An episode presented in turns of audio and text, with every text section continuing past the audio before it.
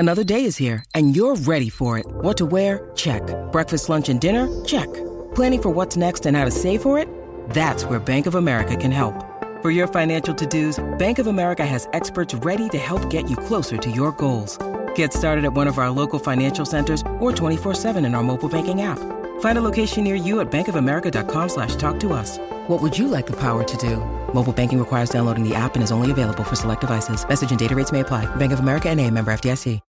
When you need mealtime inspiration, it's worth shopping Kroger, where you'll find over thirty thousand mouthwatering choices that excite your inner foodie. And no matter what tasty choice you make, you'll enjoy our everyday low prices, plus extra ways to save, like digital coupons worth over six hundred dollars each week. You can also save up to one dollar off per gallon at the pump with fuel points. More savings and more inspiring flavors make shopping Kroger worth it every time. Kroger, fresh for everyone. Fuel restrictions apply.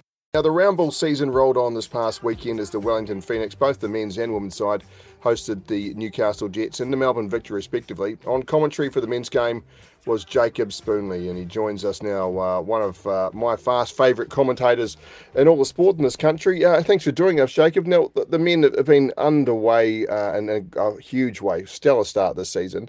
They did fall short, though, against the Jets, and a bit of a comeback down to earth. Was this a speed bump or, or something more concerning in your view? Hey Sam, look, I'm not sure if I qualify as commentator. I like to think of myself as more of a Jason Pine minder in the commentary box. So we're working through that one, mate. Um, in terms of the game itself, it was an interesting one. Um, last season, the Phoenix came up against uh, bottom five sides and in eleven occasions. And of the thirty-three points, they were only able to pick up fifteen. And a lot of those games were at home. So that kind of set the scene for what we were hoping would be a correction, as we've seen corrections already occur so far this season based on what we saw last year. So there were questions around whether the Phoenix could score without Zavada. That box was ticked.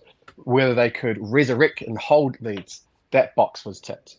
And then there was also the question around whether they could keep clean sheets. And in the last two weeks, they have won games one nil. So we were all teed up for this confirmation, this confirmatory moment in Wellington against a Newcastle side that has been struggling. And what we got was a comprehensive away performance. It was a raid of the capital. Newcastle Jets had four shots on target, and they scored three goals, and they played beautifully through the likes of Reno Piscopo, Apostolos Stematopoulos, and Clayton Taylor, who really is announcing himself on the A-League scene. So I don't think it was that the Phoenix uh, were poor or that the wheels were coming off. That was an indication of, of what I think we can expect for the season. I think it was that they were surprised at how well Rob Statton's men showed up and nullified them in Wellington. It was a uh, performance that, like you say, you got to give credit to the opposition. But we've seen this Phoenix side, as you just rattled through, there's been a variety of ways that they've performed. They're not a uh, got one one trick to their uh, to their rollout. They can really produce results, and performances can vary. Did they get it wrong on this occasion, or they just weren't given the opportunity? I think they weren't given the opportunity, Sam. Um, Newcastle went ahead after four minutes. And when you're playing away from home and you're playing the style that Newcastle were playing, that sort of crashing through the front door early on really sets you up quite nicely. Not only do you get that injection of confidence, but it means that the game is now going to be played in a way that suits you. And what it did is it amplified the plan that the Jets showed up with. Coming back to your point around the Phoenix's strengths, what we've seen so far this season is a Wellington Phoenix side that is confident with the ball at the back. They will shift the ball side to side. They will actually draw teams deeper and deeper. Um, and the point then is to spring forward and to utilise the spaces in between the pressing midfield line and the defence. We saw that against Western United. We saw that against Melbourne Victory. We actually did really well over in Victoria. And we have also seen that against Brisbane Roar at home recently. What Newcastle did is they said, we're not going to engage you that high up the field. We're going to press initially, but then if you get the ball out and you're comfortable with it, we're simply going to drop off, deny you the space, crowd Oscar Zavada, and ensure that you don't have the options to play in between the lines. And that frustrated the Phoenix. I think what in terms of answers that Italiano is going to look for is he'll want them to now play with more authority and dictate the tempo of the match, which in the weekend, I think Newcastle did. Well, Jacob, when you look at, obviously, I appreciate your your glass half full aspect to, to the result in the weekend, and I guess now is the big test, going away to uh, to one of the top of the table teams, mate, in seven days' time. Will, will that tell us even more again that uh, that was just a blip and it was more about the Jets than uh, the Phoenix? Yeah, I think it's a, it's an interesting one, Beef, um, and appreciate the glass half full aspect. It's how you want to kick off the week on a Monday, right? Um, exactly. I actually, I actually think it speaks to this dynamic, mate, and it's that the Phoenix are kind of in that middle class of A-League teams at the moment, and they really suit the underdog status. I think the game against MacArthur is going to have an incredibly different dynamic. MacArthur have skilled players, they've got creative threats, they've got facilitators, and two of those are ex-Phoenix players in Uli De Villa and Clayton Lewis. They're going to want to play on the front foot, front foot and dictate terms and, and try and move the Phoenix around. I think that's going to suit the Phoenix down to the ground.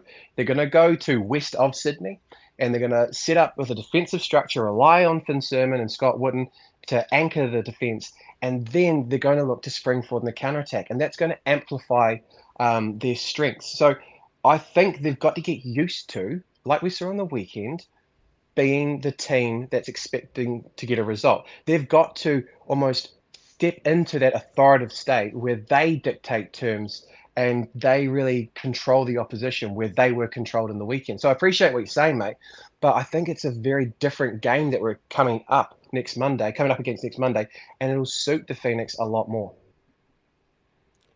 When it comes to the uh, Phoenix women, a two-all draw it was uh, for them on a, a pretty windy day in Porirua, if we're being fair.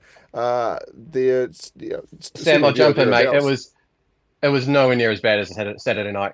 We had to keep that sky lectern upright, and it took both me and Goran at some stages, mate. It was uh, it was us talking about the game, the Phoenix against the Jets, and then it was us versus the conditions as well, mate. It was fair windy. I know Goran can prop up a bar, so I'm sure he did a fair enough job in uh, propping up the, uh, the set as well. So uh, that's that, that part. He's had plenty of practice uh, in that in that regard. Uh, but how how are we feeling about the uh, the women's Phoenix so far this season? They've had some uh, some up and down results, but certainly a lot more hot than cold.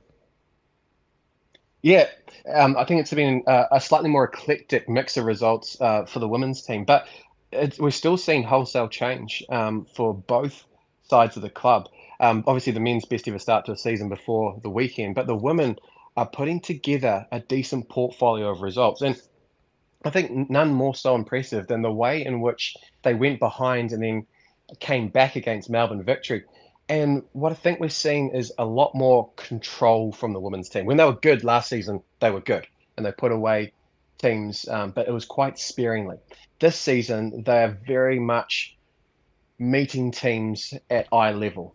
And I think we're seeing the players that we were hoping to see more of last season start um, on the front foot much earlier on. So Emma Main getting her first goal off the back of a wonderful Kelly Brown shot off the crossbar to then header in for Emma Main. And Kate Taylor, again off a set piece where the Phoenix have been so strong, gets up and nods it in. And Kate Taylor, I think, did really well. She was the player that they were looking to to play out from the back and give them the foundation to get into the match. She moved back from defensive midfield into a centre-back role, which is where we have seen her. And I think, by and large, um, she managed to keep a very dangerous Melbourne Victory front line pretty quiet. Has there been much flow, you think, from from the girls that uh, had so much exposure and did so well uh, at the uh, at the World Home World Cup, Jacob, as far as uh, the the women's Phoenix? Yeah, it's it's a really exciting time, Beaver. I mean, obviously we've heard about the Auckland franchise coming online, and that'll double the opportunities for both men and women in this country at a professional level. Uh, the women will have to wait twelve months longer than the men. Um, but the other point, mate, is that we, you know, we do know, we hear the whispers going around, and we are aware of there being overseas interest in a number of our football firms, particularly those at the Wellington Phoenix. So there's that kind of professional um, performance type uh, interest that's been cultivated. The other thing I think is fantastic is the move for the women's team from uh, Sky Stadium out to Porirua Park at Jerry Collins Stadium.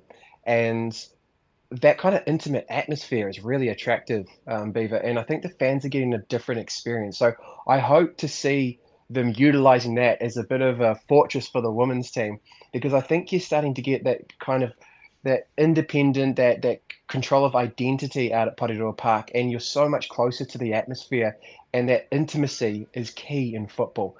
Um, but the women's team, I think, as we continue to see these performances stack up, I, I, I can appreciate that there will be interest from other clubs, and long may that continue, because that's the way it's got to be. We've got to develop our players so they are in a position where they get opportunities overseas.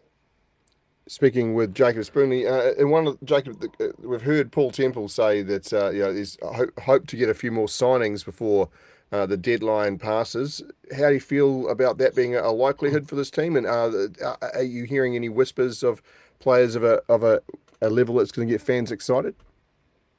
Well, I think it's an interesting point. So they've got to, they've got two long-term injuries in Grace Wisniewski and Marissa Van Der Meer, and those are A C L injuries, significant knee injuries. So we're expecting uh, a nine-month kind of projected turnaround, depending on the severity of the injuries. Of course, we'd love to see them pull out Kane Williamson type rehabs, so we get them back a lot sooner.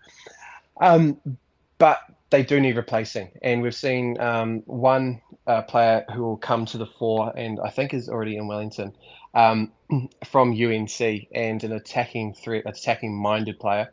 Um, the next question, I think, is what Paul Temple is looking for potentially to balance off the team down the other end, and maybe defensive midfield, maybe another defensive option. It'll depend on how Rebecca Lake steps into the gap left by Marissa Van Der Meer.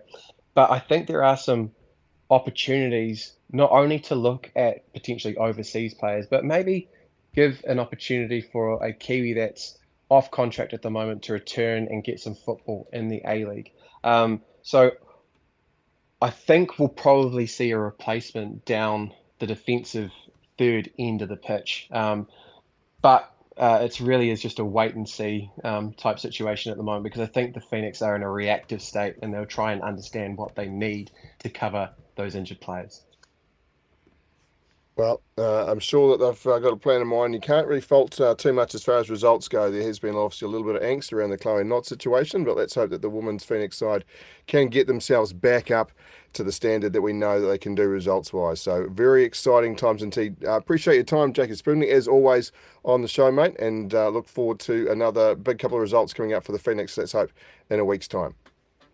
Absolutely, and I'm looking forward to the twenty-third of December as we get to say Merry Christmas to all Phoenix fans, a double header um, right before Christmas, and the men taking on Western Sydney Wanderers, which will hopefully be a top-of-the-table clash. Yeah, and all, well, let's hope they overindulge at the Christmas party, though, before they come, so it can be eleven jolly fat men on the opposite side of the field. That would certainly, uh, certainly help. Appreciate your time, as always, Jacob.